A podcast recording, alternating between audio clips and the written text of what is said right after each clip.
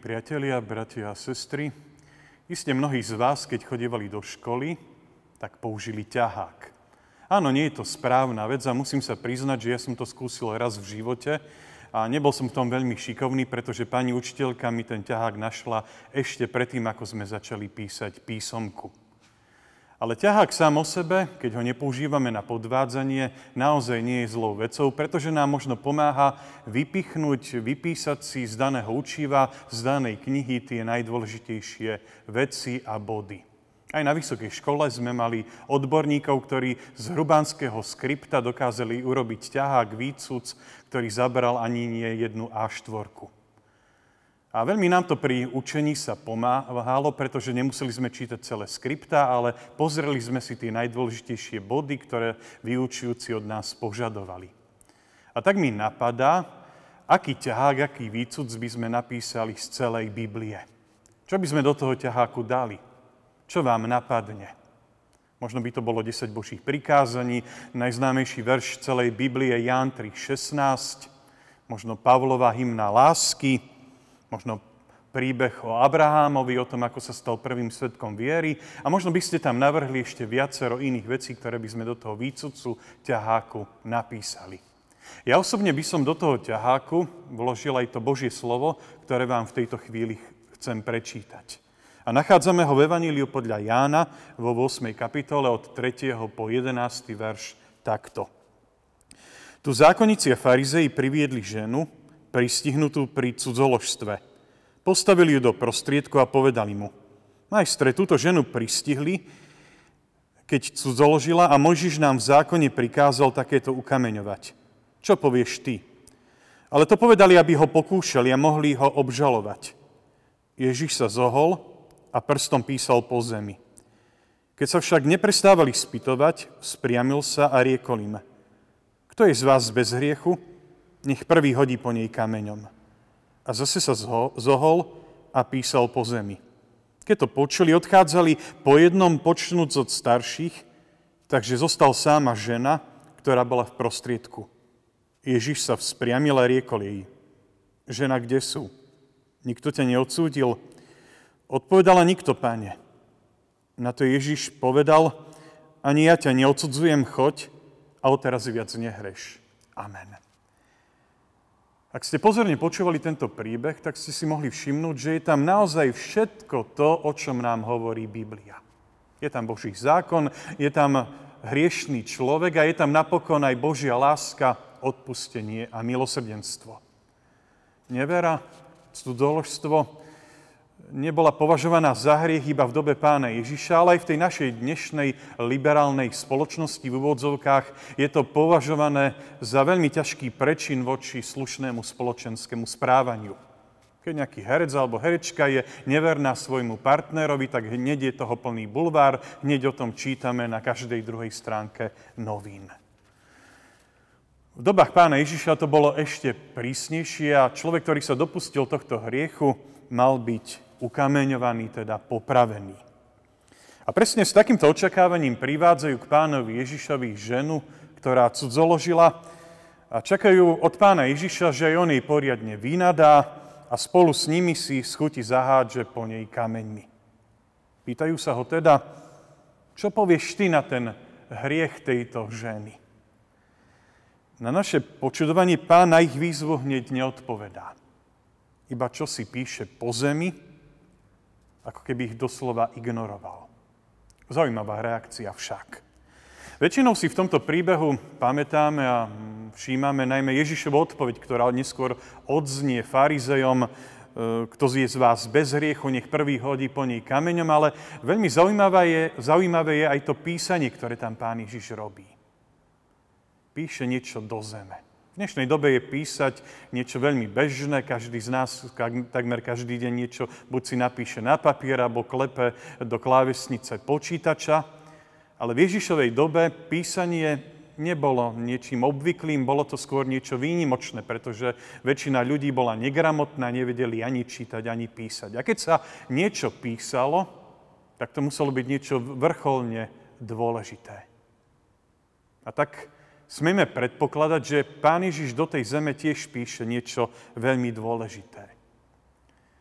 Ja viem, že cez obrazovku sa nedá navzájom komunikovať, ale keby ste boli predo mnou, tak sa vás opýtam, ktorý starozmluvný príbeh nám to písanie prstom do zeme pripomína. Dám aj čas na odpoveď, môžete si tu v duchu odpovedať. Je to známy príbeh z knihy Daniel, kde Božia ruka napísala pre tvárou kráľa Belšacára to tajomné mene, mene, tekel, ufarsim, teda spočítané, zrátané sú tvoje hriechy, ak môžeme e, preklad tejto vety trochu parafrázovať. Niečo podobné máme aj u proroka Jeremiáša, kde sa v 17. kapitole píše, že ľudské hriechy sú, sú zapísané, vrité do srdc a slova o súdoch, káraniach sú zapísané do zeme. Teda ako keby pán Ježiš písal tým farizejom a zákonníkom akýsi ťahák. Ako keby do tej zeme zapisoval ich hriechy. A pripomínal im, že nie len táto žena zrešila, ale všetci zrešili a nemajú slávy Božej. Je tu neviditeľná ruka Božia, nejaký Boží prst, ktorý nespisuje iba hriechy tej ženy, ale aj tie ich. Naozaj nevieme presne, čo tam pán Ježiš píše, ale vlastne je to jedno. Je to gesto, ktorému farizeji môžu porozumieť. Aj oni sú hriešnici, aj oni sú s tou cudzoložnicou na jednej lodi. A potom to nasledujú pánové slova, ten vstáva a farizejom hovorí tú známu vetu. Kto je z vás bez hriechu, nech prvý hodí po nej kameňom. Tým chce povedať, že vôbec nezrušil zákon. Ani neschvaľuje konanie tejto ženy, len chce farizejov upozorniť, že sú tu aj iné hriechy, než len ten, ktorý vykonala táto žena. A možno hriechy o to nebezpečnejšie, lebo sú skryté, nenápadné, na pohľad malé, ale možno o to horšie. Ak má byť ona potrestaná za svoje cudzoložstvo, tak by mali byť potrestaní aj oni. Za svoje intrigy, pokritectvo, drobné klamstva, ohováranie či súdenie iných ľudí. Pán Ježiš jednoducho nerozlišuje väčšie či menšie hriechy. A potom si znova sadá a píše ďalej. My tých farizeov väčšinou máme zafixovaných ako zlých a pokryteckých ľudí, ale tuto zistujeme, že až takí nie sú. Postupne sa všetci vytratia. Lebo si uvedomujú, že sú s tou ženou na jednej lodi. A potom Pán Ježiš tej žene jej hriechy odpúšťa. Tento príbeh je naozaj akýmsi ťahákom, vycúcom z celého Evanielia. Vidíme tam Boží zákon, usvedčenie z hriechov, ale aj Božiu milosť a milosedenstvo nielen voči tej žene, ale aj voči tým zákonníkom. Lebo aj im Pán Ježiš dal novú šancu zmeniť svoje životné smerovanie, zmeniť svoje životné postoje. A vlastne k tomu pozýva dnes aj všetkých nás. Aj mňa, hriešného Božieho služobníka, aj vás. Pomaly sa vytratiť z tých našich pozícií súdu, odsudzovania, odpisovania druhých ľudí a možno viac sa zamerať na seba, na svoje vnútro, na to, aký sme my. Amen. Milostivý Pane Ježiši, my Ti v tejto chvíli ďakujeme za Tvoju lásku a milosedenstvo. Ďakujeme Ti, že aj dnes si nám dal jeden nádherný a veľký ťahák, o tom, aký vlastne si ty a o tom, čo, o čom nám hovorí samotná Biblia.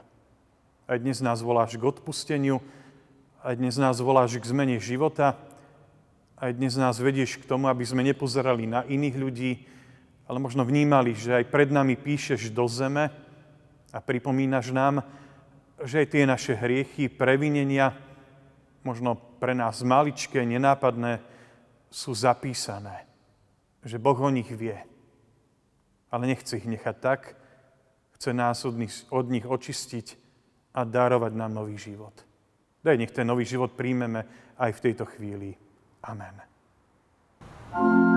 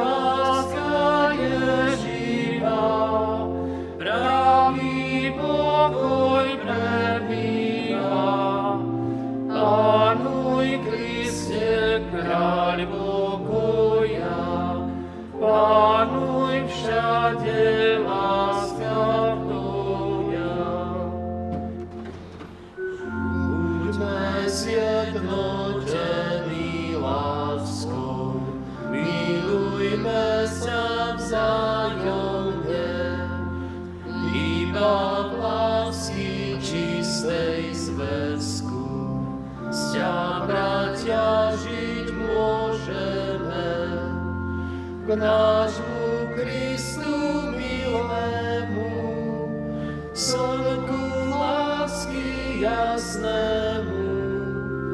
Priviňme sa všetci mocne, Pánuj láska čistá večne. Keď nám hrobom zastaneme, v tichom